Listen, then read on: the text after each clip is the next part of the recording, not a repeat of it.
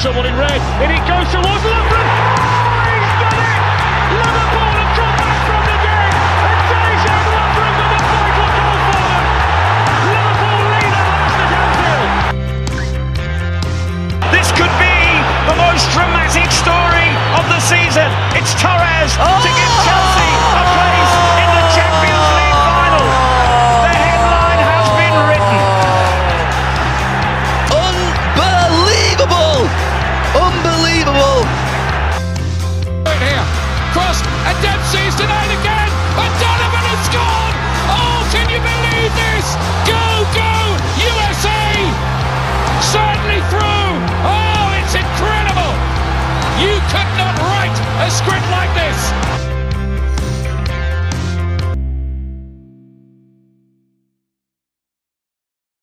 Hello and welcome back to Stoppage Time Soccer Show.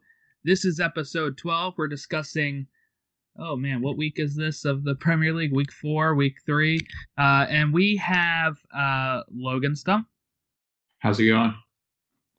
and Matt Hartgrove. I'm just kidding. We do not have Matt today. No Matt today. He's taking the loss very badly. He's in the shower crying still. He's not. He's not digging the seven to two loss that we'll get to. Now he's he's uh, on vacation. Um, so, uh, and and scheduling just couldn't work out.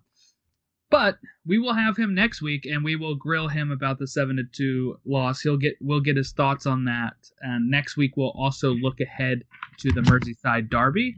But this week is all about the games that just happened and some uh, Champions League draw, Europa League draw stuff that we're going to get into.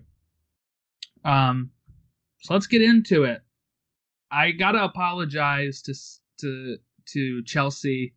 Uh, uh, one because they smashed Crystal Palace four nothing Saturday at three a uh, seven thirty a.m. on Peacock, but um, I, I do think that uh, you know I was really giving them some trouble about barely uh, drawing against a recently promoted team, and man, this whole week went crazy. So, uh, so I do apologize to my beloved Chelsea.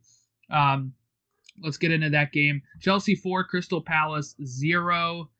Uh, none of us got this right. Logan, you predicted 2 1 Palace win. Matt predicted a 2 2 draw. I predicted a 3 2 Palace win. Instead, 50 minutes in, Chilwell scores for Chelsea before he decides to have a great party for uh, Tammy Abraham. And then we got Kurt Zouma scoring in the 66th minute, you know, where our attackers can't score, but our defense will, I guess.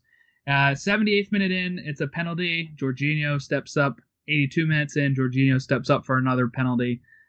4 nothing. Anything to talk about uh, this game, really? It's just kind of like an old school Chelsea smashes a uh, lesser opponent. Yeah, I like. I really like Chilwell. He played really well. I, I think that when you were watching him, uh, not only the goal, I think when you watch him place corners and stuff, he he's got a very much. Um, he's very much more attack than I thought he was going to be um, with Chelsea. And I think that you know, looking at Chelsea, it was very much like you said. It was that just uh, very methodical, put you to sleep, smash you in the teeth, and then move on because they're the better team. And the attack finally looked uh, really decent. And uh, I was watching because I was more focused on the defense, watching back through, and you know, watching them communicate with one another. It it really did seem like they're finally starting to put it together after a couple weeks, which is really impressive. let's get into I don't have much to say about this one other than it's it's good to see 4 0 uh, and hopefully that carries some momentum uh, because the, this whole top of the league is very very uh, up in the air so yeah maybe there's a shot I still don't think the side is, is the squad is good enough though uh, let's get to Carlo Ancelotti's side Everton 4 Brighton 2 10 a.m. on NBC Sports Network 16 minutes in, Calvert Lewin continues his hot streak. He scores for Everton. Maupay scores for Brighton. 45th plus two minutes before the half, Mina scores for Everton. Then coming out of the half, it's James Rodriguez in the 52nd minute. and then in the 70th minute to make it 4-1, and then 90 plus two Bissouma scores for Brighton. Logan, I'm just going to keep bringing this up every time we talk about Everton, but you and Matt were very uh, giving Everton some big shtick this year. Mm, yeah. Uh, and uh, now let's just say we'll get to it, but they're top of the league right now. Do you see them coming back down to earth soon, or is it just too many good signings and the rest of the league kind of in flux?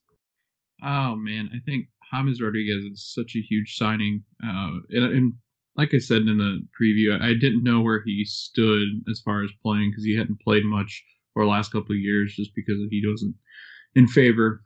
Uh, but I think when you really look at it, I think Everton has all the, the pieces right now to be competitive in Premier League, especially uh, with the tighter windows uh, between games. I think with the struggles of what looked like Liverpool and Man City kind of trying to find their way, Chelsea trying to find their way. Uh, Leicester looked like the best club coming up until this week. Uh, right now, I would say Everton's the best team, and obviously through the table. But uh, Calvert Lewin is is really good, very impressive, and it just seems like he scores every single time he touches it. So I I, I think you're right in saying that they'll challenge for the top four spots at least. I don't think they come back down to earth, and who knows, they might even win the Premier League. You know, eh, at, if Chelsea can't win it, I'm looking for a team like Everton or Leicester to really put up a challenge because, or Aston Villa. This year can be so much fun if it's more like the NFL in the sense of any given Saturday or Sunday, you know, where if any week somebody can else can win, then that's going to really shake up the structure where, you know, we were at a point even before Manchester City won the title where it was Chelsea, United, Chelsea, Chelsea, United, United, Chelsea, Arsenal, United. You know what I'm saying? Like it was just like the same teams over and over again winning titles. And it's it gets old. It gets it gets boring. Um I always feel sorry for uh, people that are fans of like small teams over there because it's like what else are you looking for other than like maybe a cup run maybe staying up in the league like oh you finished 10th you know like there needs to be incentive for these teams to actually have a shot at winning a title and if everton can do that uh, that would be very exciting i just remember how exciting it was when leicester won and the shock around the world um, and i want more of that Yeah, no, I Um, agree. I think it's uh, you know looking at looking at the table how great it is to see. I mean, obviously it sucks as a City fan, but to see them down way below uh, and, and teams up top that you just don't normally see uh, playing well. And then I, you know, listening to the broadcasters and watching some of the writers and what they tweet, they really do think that this might be the deepest that the Premier League's ever been. And I think that's really cool because I think this year you're going to see a lot of you know diversity in the top because I think that with the tight schedule, with you know focus on Champions League for a lot of these bigger clubs, I I think you will start to see you know results like this where Everton stay up there, and you know Spurs getting hot, and you know Southampton and guys that just don't normally belong towards the top playing well. I think it'll be exciting. Yeah, it's kind of like um you know, I remember when I first started watching like Chelsea like obliterating like Aston Villa like 8 to 2 and that was like expected a lot of the times. You know, like it wasn't like a rare circumstance back then. Like Right. you were supposed to obliterate those teams and just move on to you know, oh, we got United in a few weeks. So let's focus on that.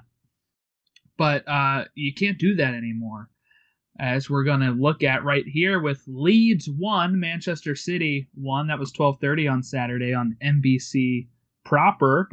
And uh, 17 minutes in, I roll my eyes because Manchester City scores and I was like, "Oh, maybe this won't be as fun as I thought." And uh it's um Manchester City 1 uh Leeds nil and then 59 minutes in Rodrigo scores for Leeds to make it one to one and what was a very entertaining back and forth game. And I think Leeds is one of those teams that they're not going to challenge for top four or anything, but they could be 10th, 8th. Like they could have a really good run, kind of like Sheffield has had in the past. Uh, and then you know once they're up with the big boys in in the Premier League like they are, and they keep getting that Premier League money with how big that club is, they could really become a staple. Because let's not forget, this is the team that won the first division before it switched over to the Premier League. The year before, the last year before it was the Premier League, Leeds won. Then we get into uh, like 1991, 1992, and it becomes the Premier League. And then 2001, you know, they reached the semifinals of the U, uh, UEFA Champions League. So this is a team with history. They have tons of fans worldwide that can really put them on the map. Um, they're a bigger club than Manchester. In the sense of history, uh, they're a bigger club than Manchester City, um, but uh, not so much nowadays in the sense of money wise. Um, but your thoughts on the performance of Manchester City and and Leeds as a whole? Yes, I was. You know, I I watched it initially and was obviously upset.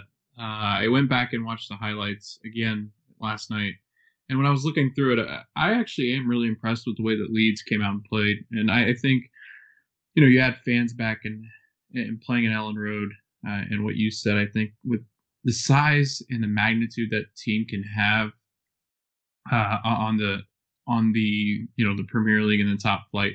I think with money added, like you said, TV money and all that, I really do think that they can make a run at some of these big big name players, and, and it'll be interesting to see over time. You know, give them five years or so, just how stable they can become in the Premier League. I don't think there's any chance they go back down. They played too well against Liverpool. They played too well against Man City. They they're a really good side, and, and Bielsa seems to have them playing in a in a type or a formation that just really kind of suits them. They wait to, I mean, they just kind of wait back, wait back, and then they attack you. Uh, and that kind of has some of the makings of these bigger clubs like City. And I think when you really look at it, I think if you compare the two sides, I think they're pretty similar in the way that they just kind of lull back and they they'll they'll press you when they need to, but as soon as you turn it over, they take off running towards the other side. So I think that you know those last 20 minutes was some of the best football I've seen this season from City, but Leeds was hanging in there right with them. So, you know, I think it's interesting to to definitely watch Leeds and how they progress.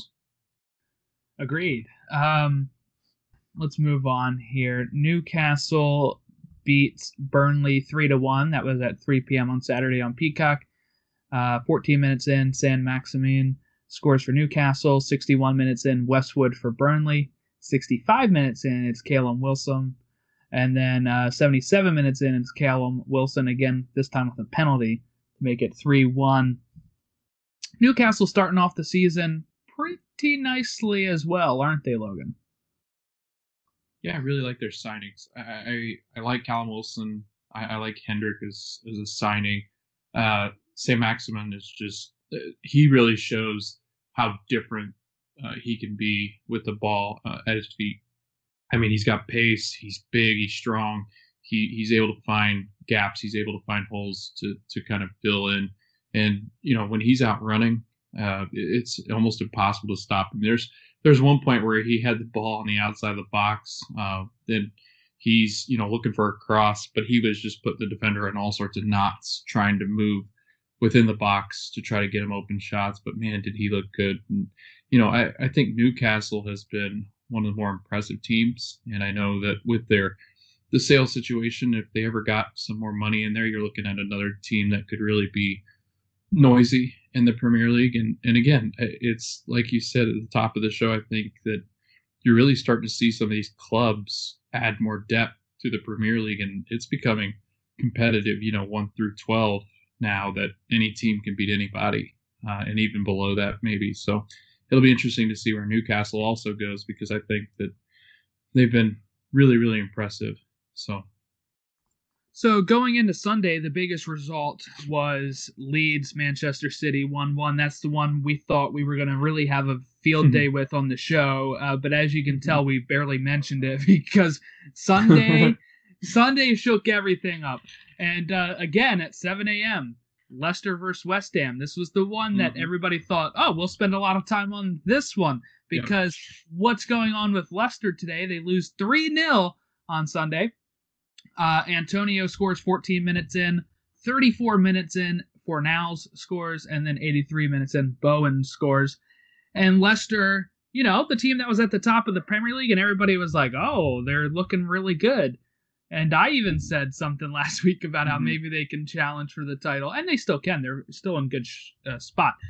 But West Ham has been pretty impressive as of late. Didn't they just smash somebody last week as well? Yeah, I don't remember what team it was. I think they they were light blue. it was I got City. my notes.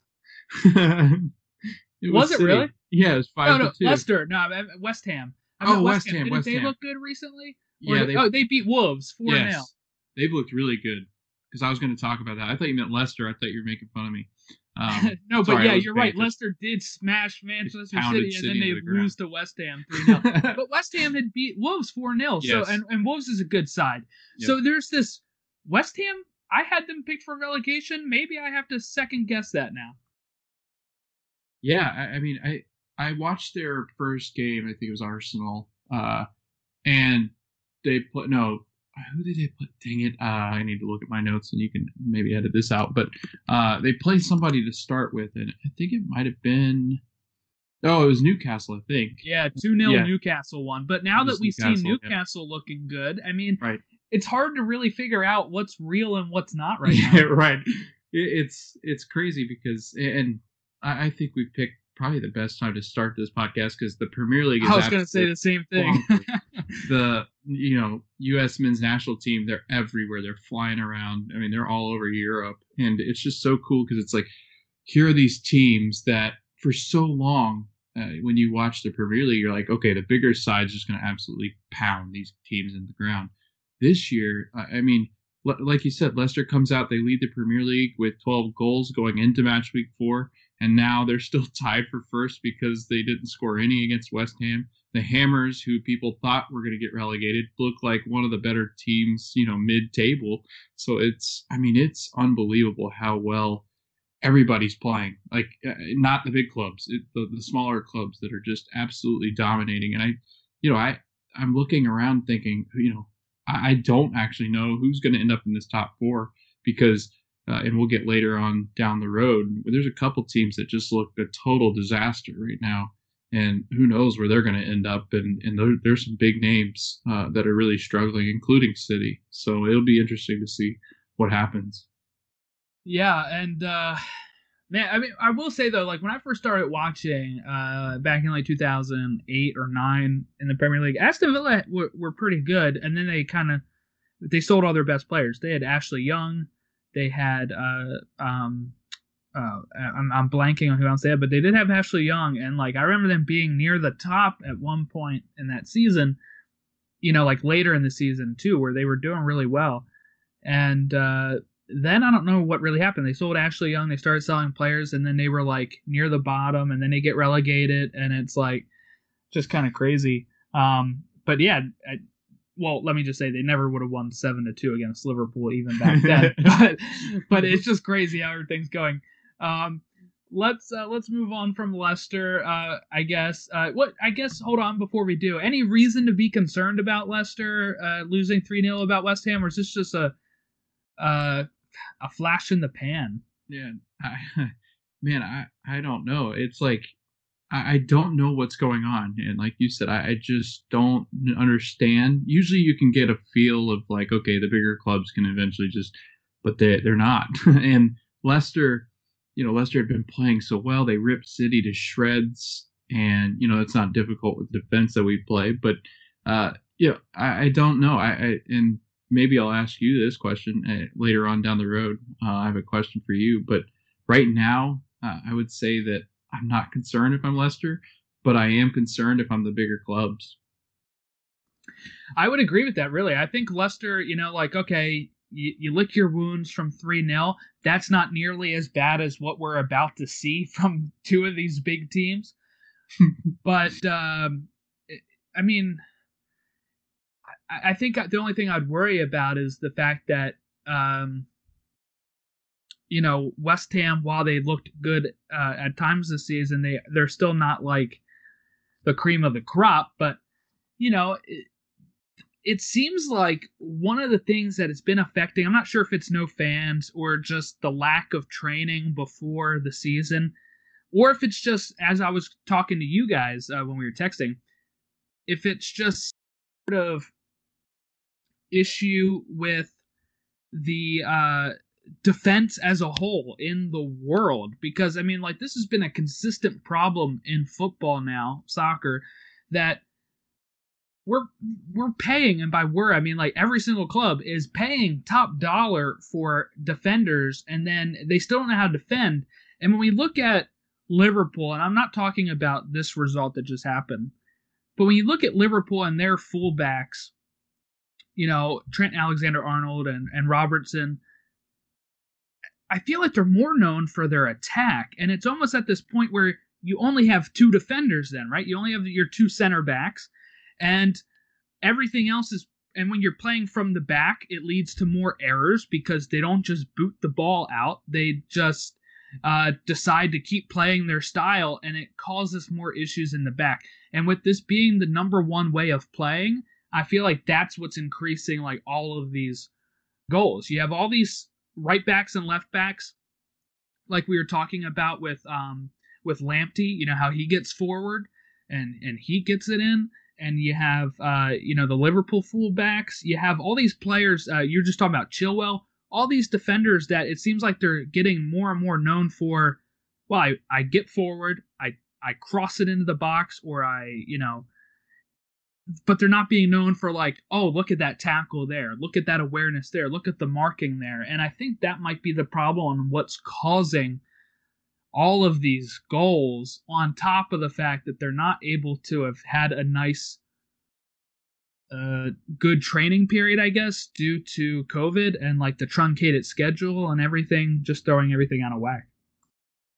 Yeah i think that you know like you said it, it's it's defenders in the left back and right back position that are acting as basically a deeper wing.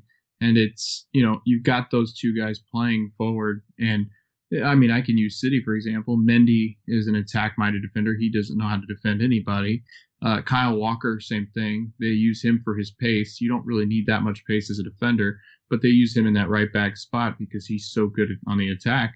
And like you said, I mean, it, with with uh, with Liverpool, I think that you've got two defenders that are that could easily play midfield because their two defenders are fantastic uh, going into the back, going from the back up and, you know, I think you're right. I think that defense as a whole, like you said, slap a band aid on it and, you know, buy attacking defenders and see what happens. But the way this is going, with as many goals as you know that have been scored this year, and I forget the total. I saw a graphic earlier, but uh, it's the most that's ever been scored in the, like sixty some years almost.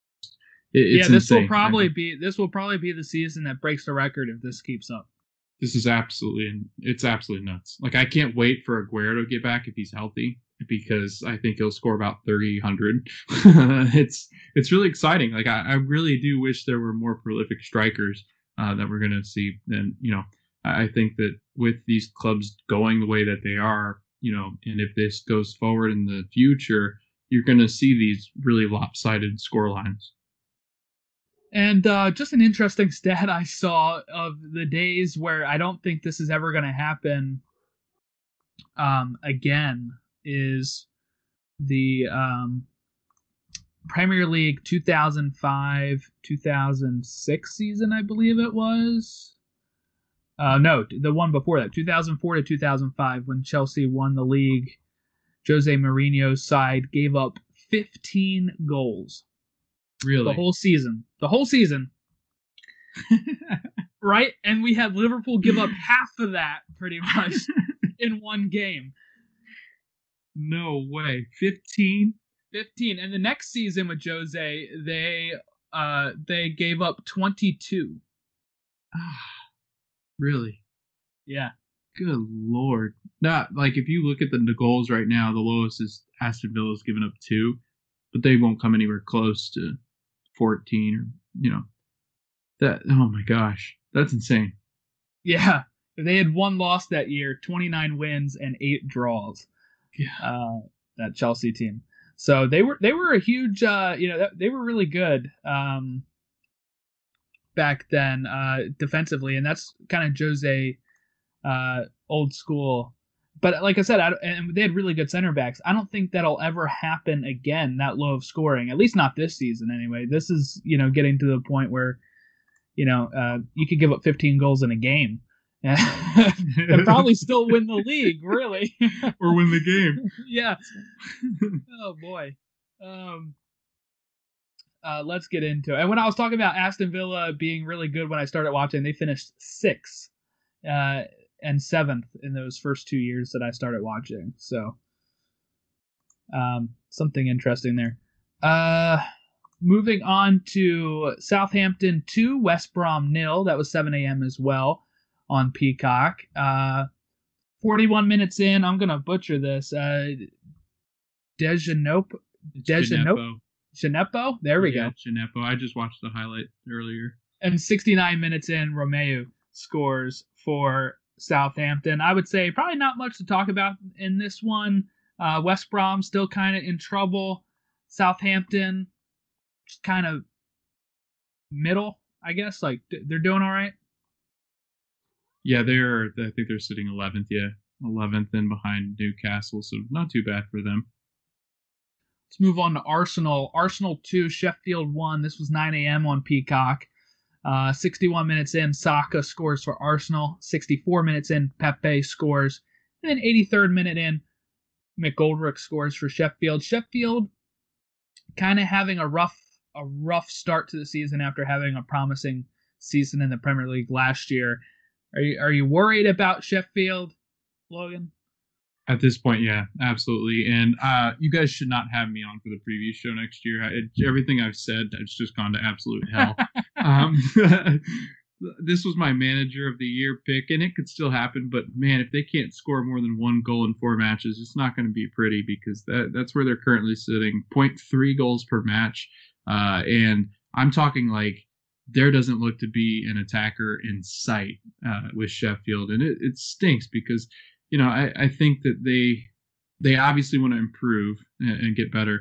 And if they would improve on last year's results, I mean, you're talking about them challenging for Europe eventually, and you know, it's a it's a step back, and it's not like a minor step right now. It looks like a major step, and and I do hope that they can get it fixed, but it does not look pretty. No, it does not indeed. Um, uh, Wolves won one to nil uh, over Fulham. 9 a.m. on Peacock as well. Neto scores 56 minutes in for Wolves. Wolves kind of gets back on track after losing 4 0 uh, to West Ham. And uh, Fulham just still scraping that bottom of the barrel. I can, I can give you my Matt impression. Hold on. Shocker.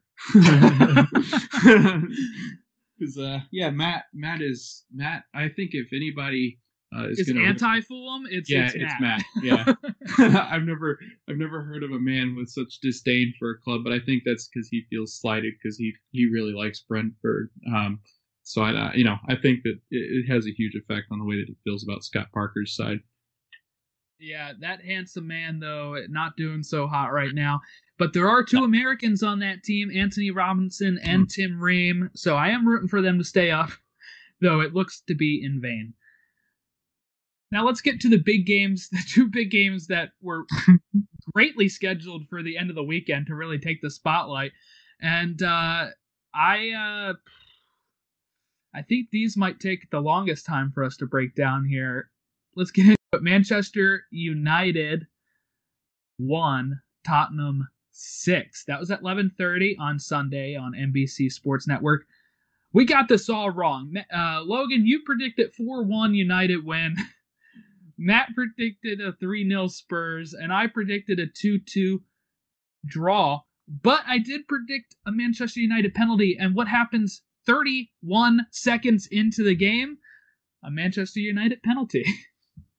I was so pissed. I was like, "You got to be kidding me!" I was like, "That was 30 seconds, and it it wasn't really that clear." I mean, it was like, "Come on, really?" I mean, he Martial clearly dragged his foot just so he can trip, and it's such a united start.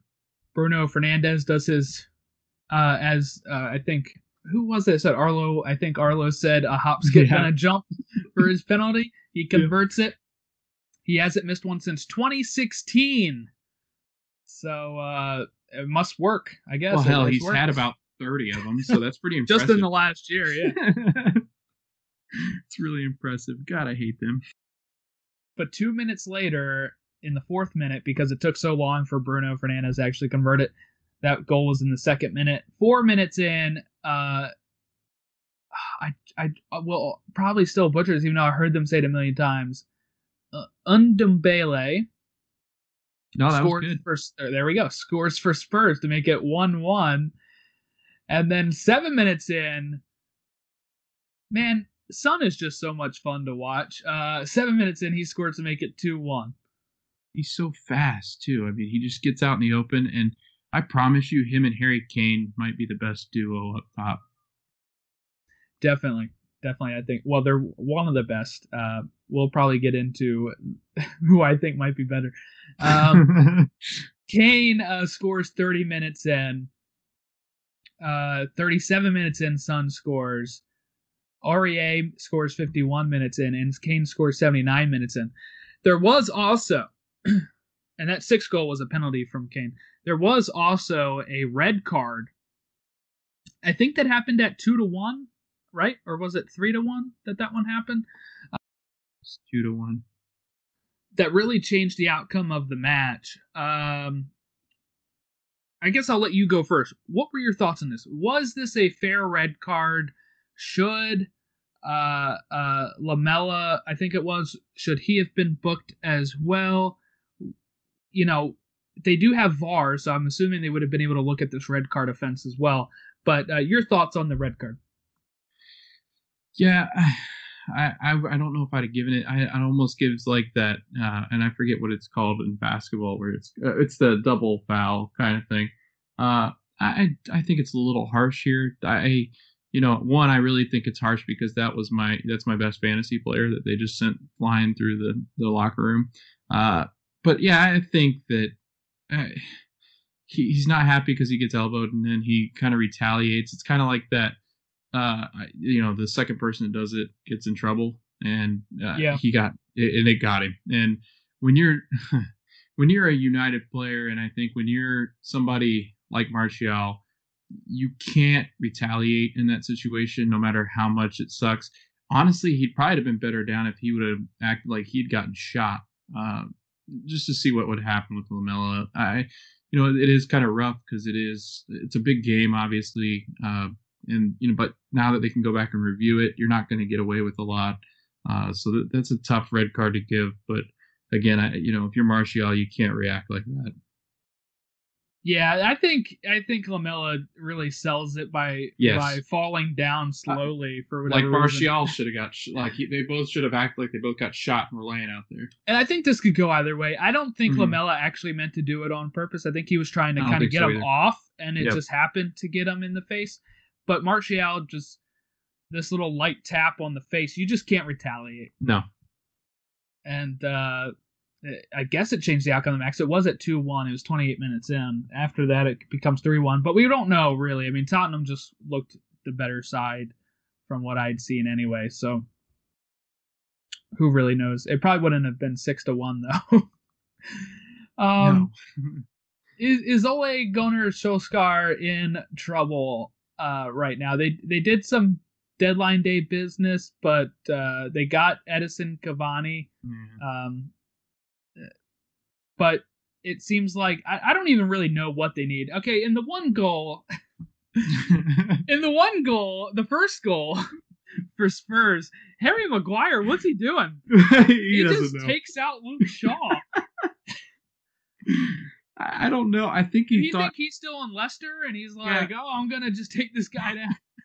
that or he thought he was in a bar fight again and punched the wrong guy. I mean, I don't know. I that they are so messy back there. I thought City was bad, but watching them play and De Gea is not going to help you out at all anymore. So it's like, man, if things go bad back there, which they oftentimes do now, uh, it's it's ugly. I saw a stat too that I mean Harry Maguire has been trending down quickly, uh, and you know looking at his player ratings, he just there, there's times where he just looks so confused. Like you said, I think he thinks that you know they need to stop signing all these players because he's just going to start taking people down who no matter what color they're wearing. Here's the issue, and this is what I'm talking about with defense.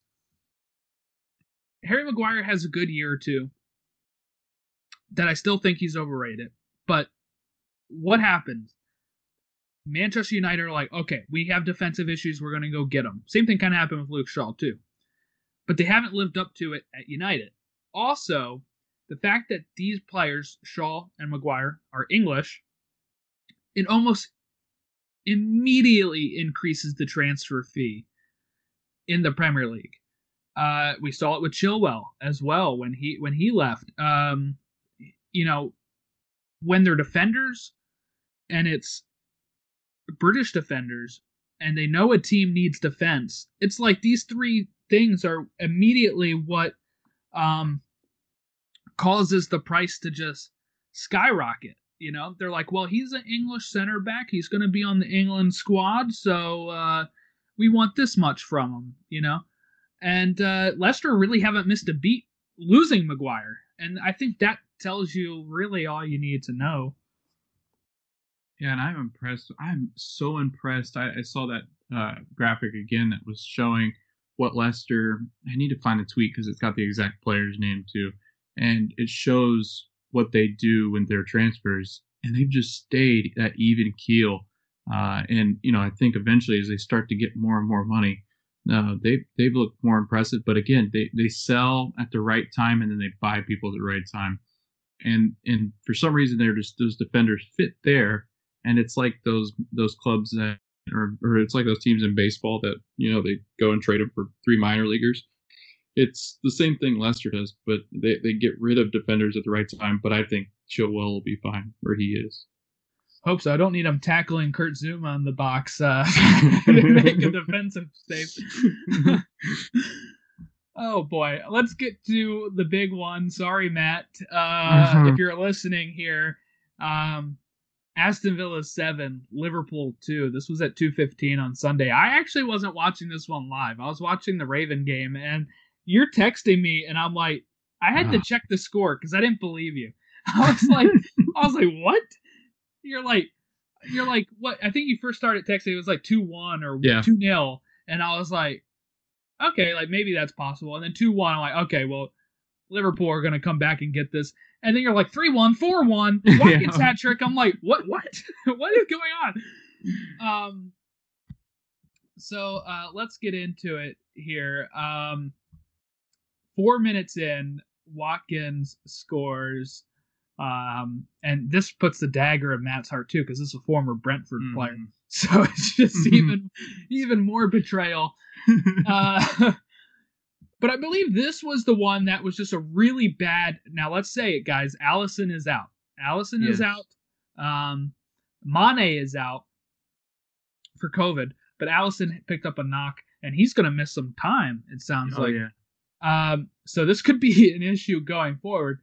But uh, he makes a really bad play, really bad pass trying to hit up Gomez, and it's just way off. And uh, I think Grealish grabs it, or you know, somebody grabs it for Villa, pushes it back to Watkins in the center of the box. He hits it in, and it's one 0 already, four minutes in. it's uh I felt so bad for Matt watching the game too because I, I didn't know how serious Alisson's injury was, and I think at Matt did uh, at the time, or it knew it uh, going in how far that would be. But man, it was it wasn't uh, it was not a good start. yeah, no, it was not. Um, let's see here. So, 22 minutes in, Watkins again um, to make it two 0 and um, just uh, about 11 minutes later, Salah scores. It's 2 1. And I'm sure most Liverpool fans were like, all right, we've done this before. Right? 2 1 down. We've come back. We came back against Barcelona in the Champions League. We can do 2 1 against Aston Villa. But just two minutes later, McGinn scores for Villa uh, to make it 3 1. Then Watkins scores 39 minutes in to make it 4 1. Barkley scores on loan from Chelsea 55 minutes in to make it 5 1. Salah scores again 60 minutes in. It's now 5 to two, but then Jack Grealish tries to give me the win in the fantasy league. I still lose, but he scores 66 minutes in and 75 minutes in. Logan, what went wrong? Because I have my own thoughts, but I want to hear your side.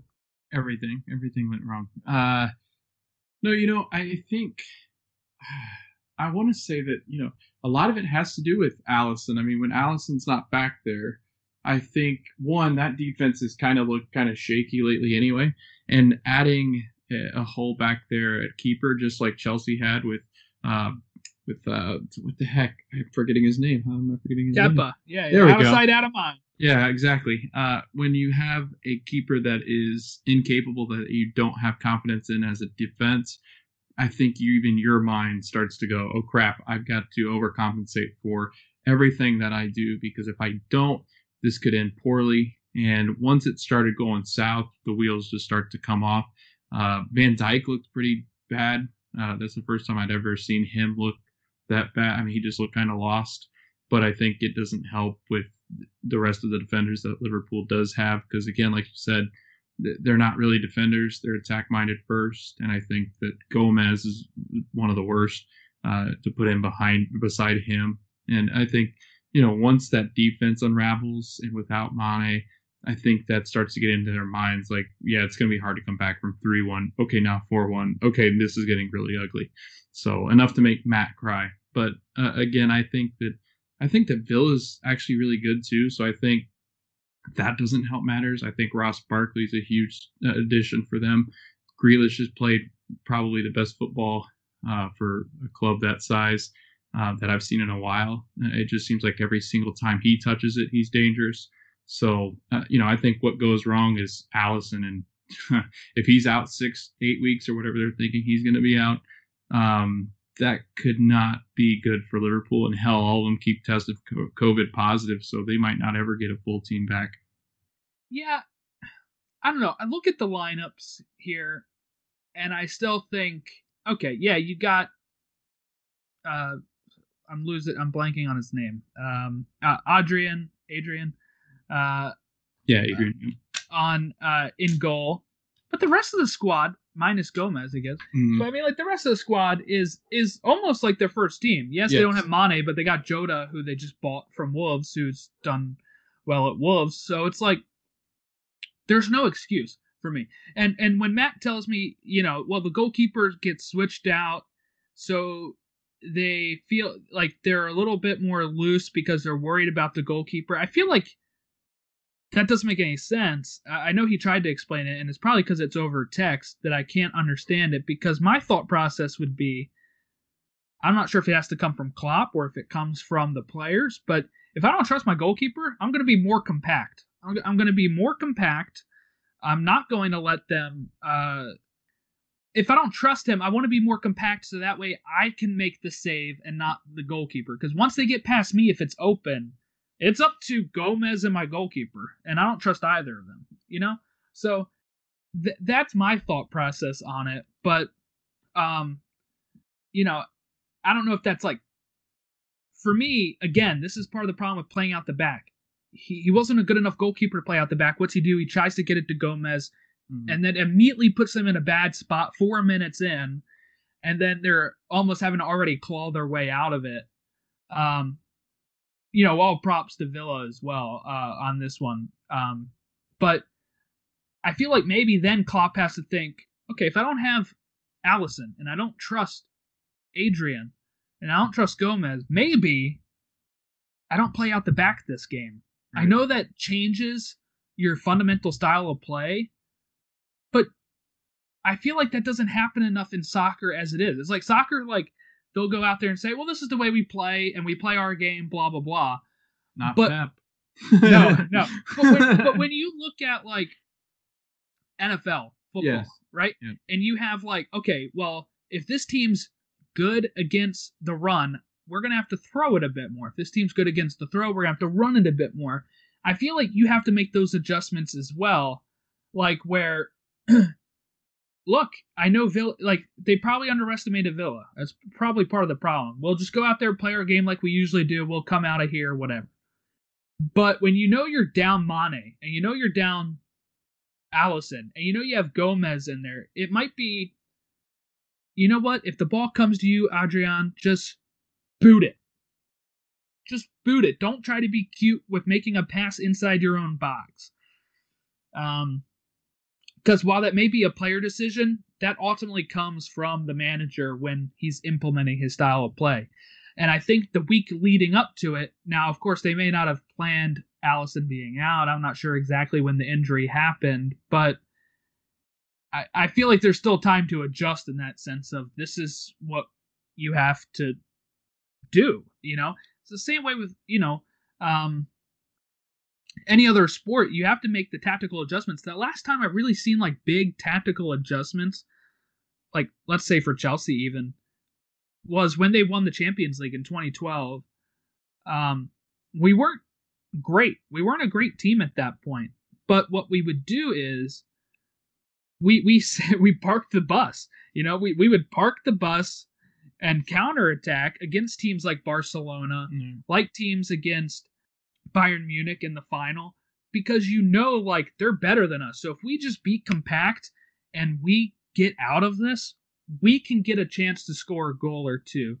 And I know Liverpool's not built that way, but I think sometimes you have to make those adjustments or else what else are you managing for other than just saying we we we already, you know, and Klopp is the best I still think at this point, but I think there needs to be sometimes those adjustments that I don't see sometimes. It's a lot of like we're going to go out there and play our way.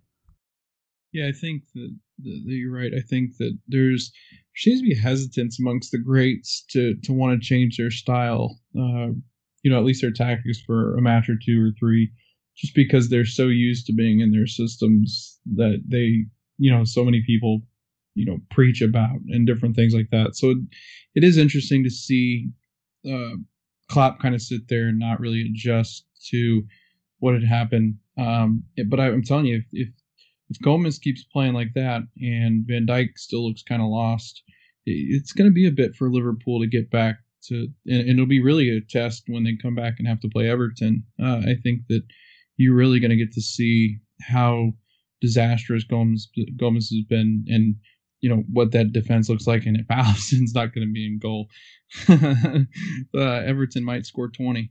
Oh man, that'd be really interesting seeing like a James hat trick or something. Um, So- not that I'm rooting for that. I just well, No, of yeah, course yeah. not, I, I really want I really want chaos this season, and I think that would be great. Yeah. Um, let's get into the current top four. Everton lead with 12 points. They're perfect 100% record right now. Seven goal differential. Aston Villa in second with nine points and nine goal differential, and I believe they've played one less game too. Um, because they started the same time City did, so they've Yep. only played three, so they're still at a perfect record. Leicester at nine points with five goal differential in third, and Arsenal in fourth with nine points and three goal differential.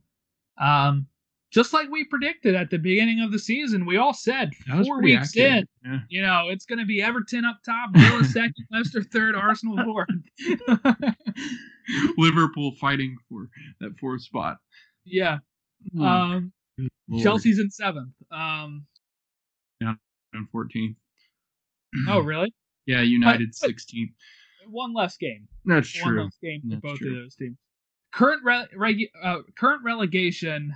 Burnley in 18th place with zero points and minus five goal differential. Sheffield in 19th spot with zero points and minus five goal differential, and Fulham in 20th place, uh, zero points minus eight goal differential. Uh, pretty much, uh, you know, Burnley and Fulham right on course of where we were predicting, but Sheffield is kind of the surprise one there. Yeah, so here's my question for you that I had way back at the beginning. Yeah. Uh, out of the top five, who do you see? Um, who do you or do you pick two teams that that end up in the top five out of those top five? Oh boy. I, I really think Leicester can finish in the top five. Sorry, top four. You can leave Liverpool out because they're not. It's not fun. Top four. Pick two teams. Who's still in those? who's in those top five spots? If I have to, I, I would say the better the best chance would be Everton and Leicester. Yeah. I, Yeah. I believe it, it Villa's going to be good, but I think Villa's going to come back down a bit. Um, Arsenal could make it in there, but I think with Everton's squad that they have right now with James and Calvert Lewin and stuff, I don't see that as much in Arsenal. Like Arsenal has better strikers, I think, but when it comes to like they don't have like a James that that can run the game as well as him. So I, Right. for me, uh, I think a surprise one can be Tottenham actually with how well they've looked with Son and stuff. You throw Bale in there, and Bale's gonna try. Bale's reputation is on the stake, and he's at a club that he loves with a manager that he wants to play for in Jose. I think Bale can have a really great season. I think Tottenham, you know, while they started off the season kind of rocky, I think that they can. Uh, I think they can make a run even. That'd be fun. I can imagine like those six or seven being really good with Leeds chasing them. that'd be that'd be an ideal finish. teams I I doubt in still. I, I I still doubt in Chelsea. I really do. I'm not getting my hopes up there. Um, they have the squad, but none of their players are going to, to score right now. Uh, You know, like none of the strikers and attackers are going to score. And we also have the issue that they want to throw a damn surprise party for Tammy Abraham against COVID protocols, and they're going to end up like Liverpool and probably have a million players on the list. So yeah, not go. feeling too good about about that situation, especially Chilwell. You just got to the team. What are you doing with Yeah. this? Are you really that tight with Tammy Abraham already? I guess they know each other from England. Uh, Well, I got one thing for Matt. How about that damn hugging and bicycle riding now, Matthew? you got your whole team testing positive for COVID. That's why, yeah. yeah, we don't No like each other feet. City, so that's fine. Yeah, you don't have to worry about them spreading anything. No. um, except rumors, I guess. But current Golden Boot is Calvert Lewin with six goals and Son with six goals. So again, just as we drew it up at the beginning of the season. Any more thoughts on this week before we take a quick break and get to our Champions League? uh, I can't. I can't handle an international break with all this chaos ensuing.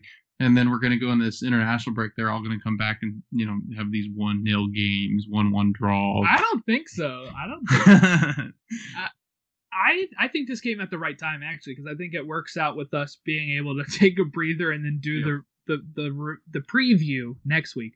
For for people that don't know, we're doing a preview show next week because we don't feel rushed. We don't want to make this a three hour episode, so we're gonna talk some Champions League. We'll probably what we'll do is we'll probably do transfer deadline stuff and preview next week, and then this week coming up next is the Champions League draw and the Europa League draw. But before that, we're going to take a short break, and we'll be back with you shortly.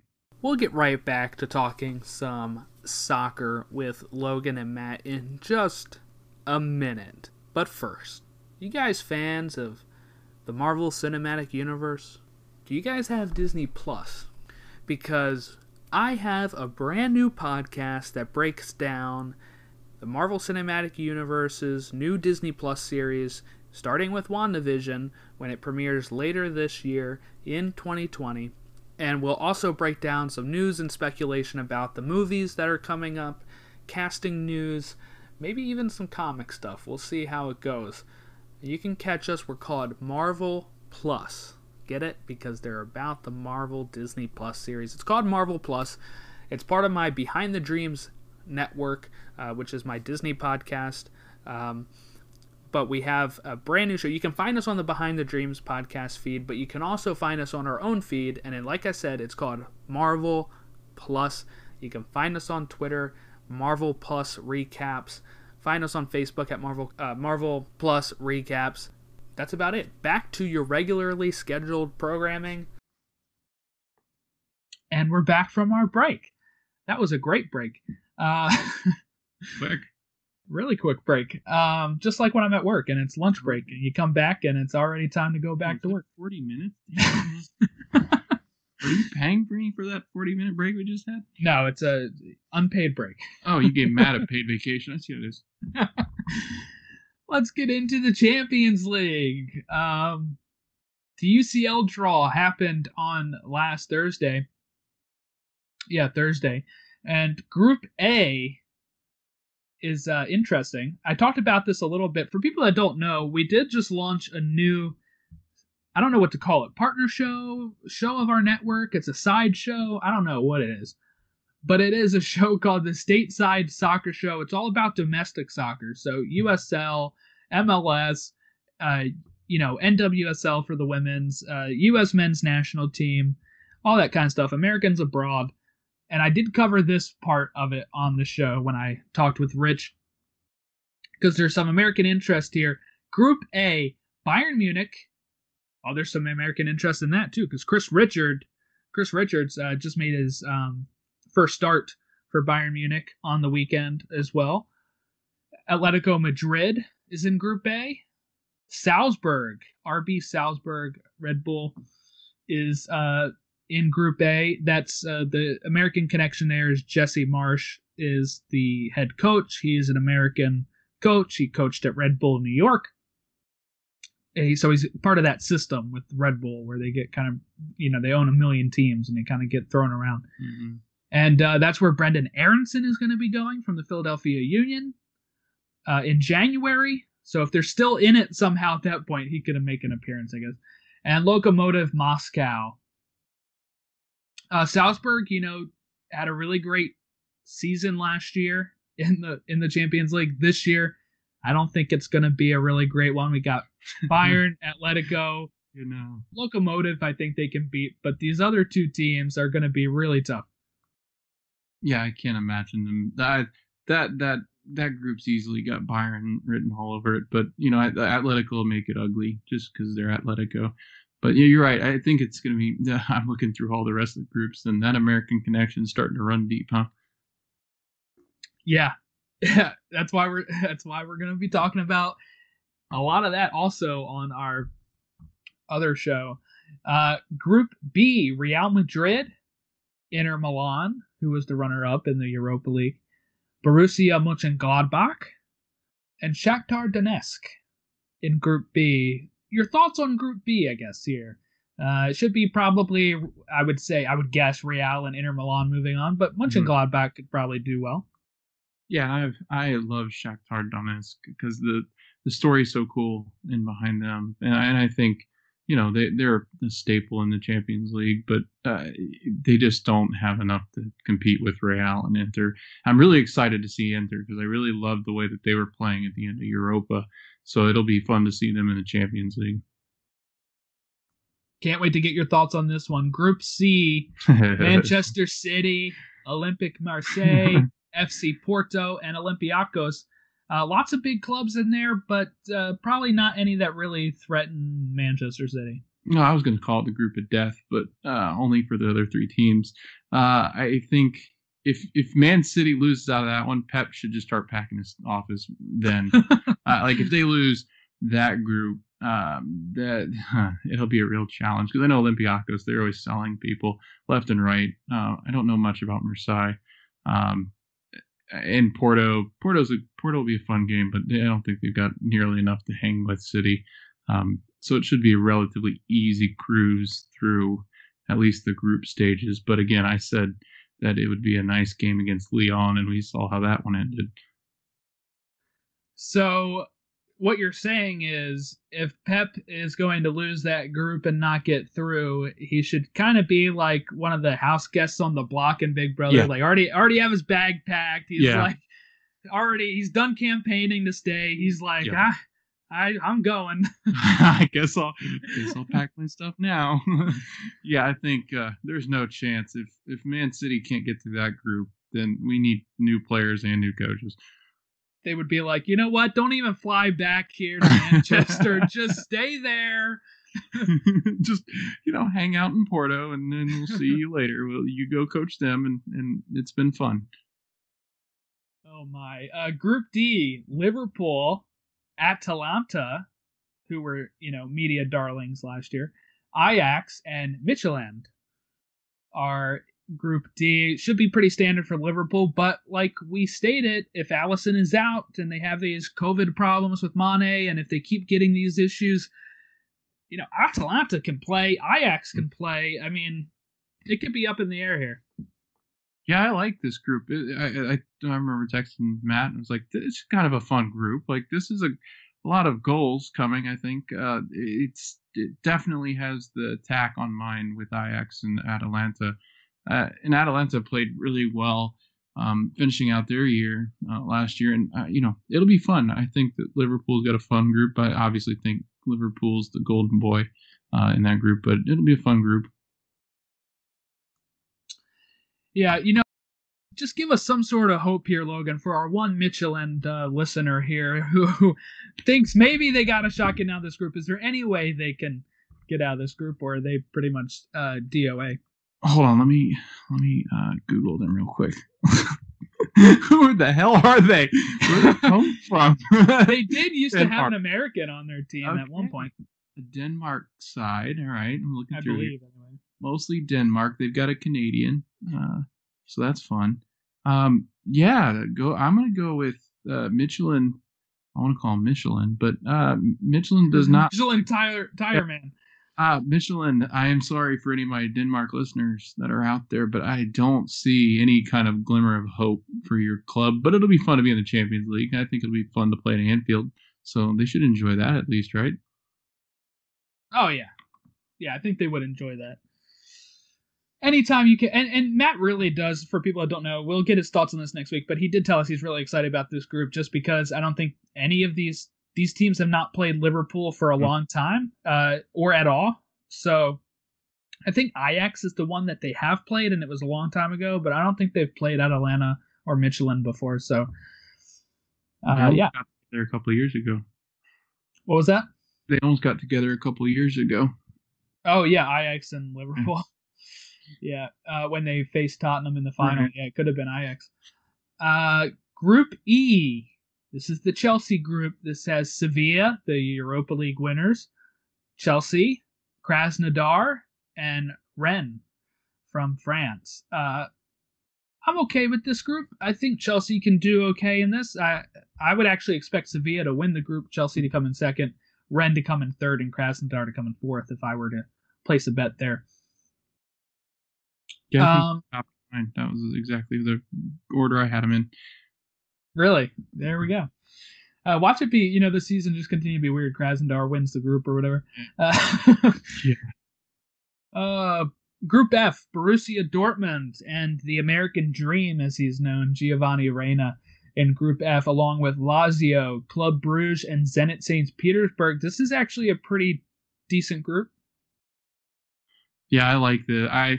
I'm so excited to see Dortmund. I I really liked watching. The, I've watched a couple of their matches uh, on ESPN Plus and Bundesliga, and watching them play is so much fun. I mean, they've got such a huge attack, um, and obviously Germany's known for their attack. But it, Dortmund would be. I mean, could you imagine if Dortmund somehow got to Bayern? That'd be a fantastic. Like, just the storyline in behind that. And I hope Bayern can um, fall off a table somewhere. But yeah, I, I really do like Dortmund. I think Dortmund's got uh, huge potential. Um, it'll just be a matter of can the younger guys step into this huge competition and perform. Group G, Barcelona, who now has two Americans on their team, Konrad De La Mhm. Fuente, who likes to be just called Konrad, uh, like a Brazilian on his jersey. He just puts Konrad. Konrad. And uh, and uh, Sergino Dest on Barcelona as well. Verse, they're going to be facing off against Juventus with Weston McKennie. I'm telling you, this is a great season for the Champions League and Americans. And we also get Dinamo Kiev and Ferencváros, if I said that right. Uh, but they had just they were the ones that knocked out Celtic um, in the preliminary rounds. Uh, this is a pretty decent group in the sense of that Barcelona Juve. Uh, we even talk about the big one. That's Messi versus Ronaldo. We were oh, looking at it. We were, and we were- yeah, that's what I was gonna say. That that's what we already kind of talked about, but uh, we we kind of skipped over the whole part of it's Messi versus Ronaldo again. But uh, your oh, thoughts right. on Those guys pretty. yeah Barcelona versus Juventus? Oh man, that'll be so much fun. Uh, two matches of, of Messi and Ronaldo going at each other. Uh, I think you know, looking at looking at it uh, from an American standpoint, like it's really cool. I, I, I still I can't I can't even fat, and it's more so with McKennie than it is with Dest and Konrad because I think when I look out there and I see McKennie side by side with Ronaldo. It's just so cool. Like it's such a cool picture, uh, for especially for United States um, national fans. I mean, the the men's team here for so long, and then last last World Cup was just so disappointing. But the blockbuster of having those guys playing, uh, which is why everybody's going to watch those games, is just it's going to be great. It's going to be a fantastic couple of matches there. And our last group, Group H, PSG versus Manchester United and Leipzig, uh, Leipzig and Istanbul Başakşehir. Uh, they they were the ones I believe that won the Turkish league last year. Um, this to me might be the group of death. To be honest, Yeah. this is a this is a pretty decent group. Yeah, I was going to say having Leipzig in there with with both United and PSG is going to be interesting, and I think that uh, it'll be fun to see United get knocked around by PSG. Hopefully, uh, I think that Mbappe running all over Man United's defense is not going to be fun for United fans to watch. But then again, who knows? He might be there with them in a couple of years. So Yeah, I- mean, I think that this is a decent group draw. There was no like, I would say there was no like really bad group of death where you get Hmm. like four teams that are just like, like whoa. Um, but that one's probably the closest one for me, Group H. Um, other than that, maybe Group C actually with City, Marseille, Porto, and Olympiacos. That's a pretty decent group. Yeah. Um, with all of them, I think if you look at them, uh, anytime you can put three that were in Europe last year together in a group, now it seems that that's that's going to be the most challenging for sure. let's get to the Europa draw. This was uh, this is a lot more groups, so it's going to take a little longer.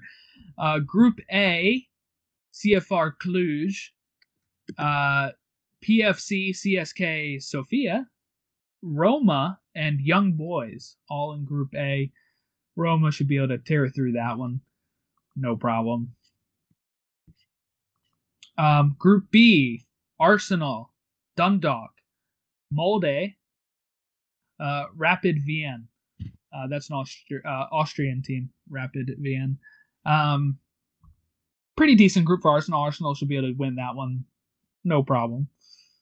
Um, group C: Bayer Leverkusen, Hapoel Beersheva, Nice, and uh, Slavia Prague. so we're getting to a lot of the ones where you're like, I don't even heard of that team. Group D: yeah, well, most of them. Benfica, Lech Poznan, Rangers, and Standard Liège. Um, the only one I haven't heard there is Poznan. Mhm. Benfica and Rangers or Le- uh, Standard Liège should probably win that one. I don't think Poznan's going anywhere in that. Group E: Granada, uh, Omonia Nicosia, PAOK Thessaloniki, and PSV Eindhoven. I think Eindhoven and Granada have the best shot in that group. Do you actually know that? Well, yeah, Granada is Okay. from I believe Granada is from the uh, La Liga, from and then yeah. yeah, and then Yeah. Eindhoven is uh, from uh, the Netherlands. So I think they got a good shot. Uh, I don't know the other two teams though, so that's why I'm guessing those teams are probably the ones with the better shot. Group F. This is actually a pretty decent uh, group here. Yeah, that's a good draw. AZ Alkmaar, Real Sociedad, Napoli, and Rijeka. Uh, I think three of those teams are really good, so we'll see how that goes. Yeah, and you get the, I can I can see my my boy uh David Silva play Oh yeah, where did he go? Sociedad. Real Sociedad. Yeah, Group G: AEK Athens, Braga, Leicester City, and Zorya. So, uh, Leicester and uh, Braga probably have really good chances of advancing. Um, group H: AC Milan, Celtic, uh, Lille, and Sparta, Pro- Sparta Prague. That's a really good group as well. Um, I think you know Milan should be able to get through. I think Lille can get through. Celtic, if they can't beat Ferencváros, I don't have a. Mhm. I don't think they they have a shot. Um, group I: Maccabi Tel Aviv, um, Qarabağ FK, and Sevastopol and Villarreal. Villarreal and I would say Tel Aviv have good chances of advancing there. Uh, group J: LASK, Ludogorets, Royal Antwerp, and Tottenham. Spurs should wipe the floor with them. And uh, we got two more groups. Group K, CSK, A, Moscow, I think, um, and uh, Dinamo Zagreb, Feyenoord, and Wolfsberger AC. That's a pretty decent side. say that's a decent side. That those are all four I've heard of. Yeah.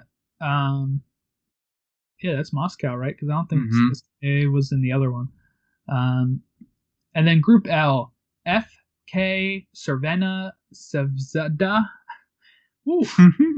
No idea on some of these. Ghent, Hoffenheim, and Slovan Liberec. I, I'm just gonna say Hoffenheim and Ghent on that one. Cervena Savezeda is from Serbia, I believe. Yeah, That's what it um. I don't think they have much of a shot. Oh, Uh, come on, Jordan. how They're my favorites. my favorites. They were your Hoffenheim's the one that got it all, right? weren't they? Hoffenheim got beat like eight to nothing by was it Bayern that killed them? Oh, that was Schalke. Oh, Schalke. I thought it was Hoffenheim. The best part about Weston McKennie not being on Schalke anymore. Oh, yeah, that's right. Watch Schalke. Right. That's right. That's what it was. Oh, what an upgrade! He goes right from there to Juventus, actually, Right into the starting eleven in midfield for Juventus. and he's on the Champions League squad for them too. So, It's so amazing to me. I mean, just watching watching U.S. players play in Champions Leagues and first sides. I mean, just that's going to be so cool to watch. oh yeah, definitely. Because I remember the days when they were never on a team, or they Yeah. would be on Molde. I remember Josh Gatt being on Molde um, in the Champions League, and you're like, woohoo! And then uh, you know that that was it. And then he gets knocked out because Molde sucks, and then you get. Uh, you know that's it. But now we got you know Pulisic on Chelsea, Konrad and Dest on Barca. We have McKennie and on Juve, Chris Richards in Munich. I mean, this is uh, Dortmund. We have Gio Reyna. This is it's it's craziness. I can't wait for all this to start again. I I love European football. I just watching both of them, Champions League and Europa, uh, was a lot of fun coming out of that quarantine. Just because it was, it seemed like it was every day. Yeah, and it Uh, was like that- the you know it's the best soccer Champions League. you know, Yeah. so Yeah. getting that. But uh, yeah, so I think that about wraps us up. Any other last thoughts on the week before we move on to uh, closing this up? No, I think that uh, I think that next week, while we're talking more about previewing some of the teams that we might not know in the Champions League, uh, if we do all the Europa League, I think that'd take up our whole series for at least two months. Um, just how many teams yeah, I don't are. think we we'd probably only cover the English teams over there when we're focusing on that because of the uh, the nature of the show being Premier League. Right. It'd be really tough to focus on the, the Asian clubs and the different clubs that are from places I don't even know where they are or how to pronounce them. Or You don't want to cover the Asian Champions League too? I don't think so. I think that's going to be a little little bit much. But uh, yeah, I think that we're we're creating content, and I think that you know there's going to be more coming down the pipeline. I know I was talking about doing possibly um, a little bit of a different kind of thing on YouTube. Um, and I might even just make it city. I don't even know what I'll do with that, but uh, you can watch that as part of whatever I come up with, and then have these guys jump on with me or whatever it might be. And I think we might even try to do an international themed one at some point that would probably be looking more when when we look at it, that would probably be closer to qualifying for the World Cup. Um where we could kind of break that down and then actually cover like or you know, it could start next year with with Euro 20 um Euro 2020 that's taking place in 2021. Um, so maybe we can even do something like that. I already have a name for it too. That I'll I'll, I'll send. I'll tell you once we're off the air here. okay. but if you want to follow us, reach us on Twitter at Stoppage Show. If you want to hit up our new Twitter, that's all about the uh, American perspective of you know like the stateside stuff for our stateside show. That is at Stateside Show. So we got at Stoppage Show and at Stateside Show. You can reach us at two different places there on Twitter. Facebook.com slash Stoppage Time Soccer Show. Email us, Stoppage Time Soccer Show at gmail.com. Um, uh, Instagram at Stoppage Time Soccer Show. again, if you want to listen to Stateside Soccer Show, it's going to be on the same feed. You don't have to go looking for it somewhere else. And if we do any international one, it's going to be on this feed, just all in one spot for uh, for convenience. Eventually, we might put it on a different one and then have it on both. I'm not sure how I'm going to juggle that, but for right now, it's all going to be on here. It's going to be titled easily. I've already put up um, an episode of Stateside Soccer Show where, you know, instead of the way that this one's going to be numbered is like 12 period whatever the stateside soccer show clearly says stateside soccer show number whatever number it is. So um keep an eye out for those if you're interested. And uh that about wraps us up. We will have matt next week. Hopefully if everything works out great. I'm assuming it will. And um Well, We'll get- Liverpool can't lose, so that's gonna be all right. yeah, yeah, we'll get his thoughts on seven to two. We'll get his thoughts on the Champions League draw. We'll talk about some deadline day deals that happened, and then we'll preview the Merseyside Derby and all the rest of the matches coming up next week. So thanks for watching, everybody. Thanks for watching. Thanks for listening, everybody, and have a great rest of your day. Kane has stolen it at the death. That's what he's there for. Thank you for listening to Stoppage Time Soccer Show. We hope that you continue to listen to our show and listen to us recap the English Premier League from our perspective. We'll also be talking some Champions League and any other leagues that impact world soccer.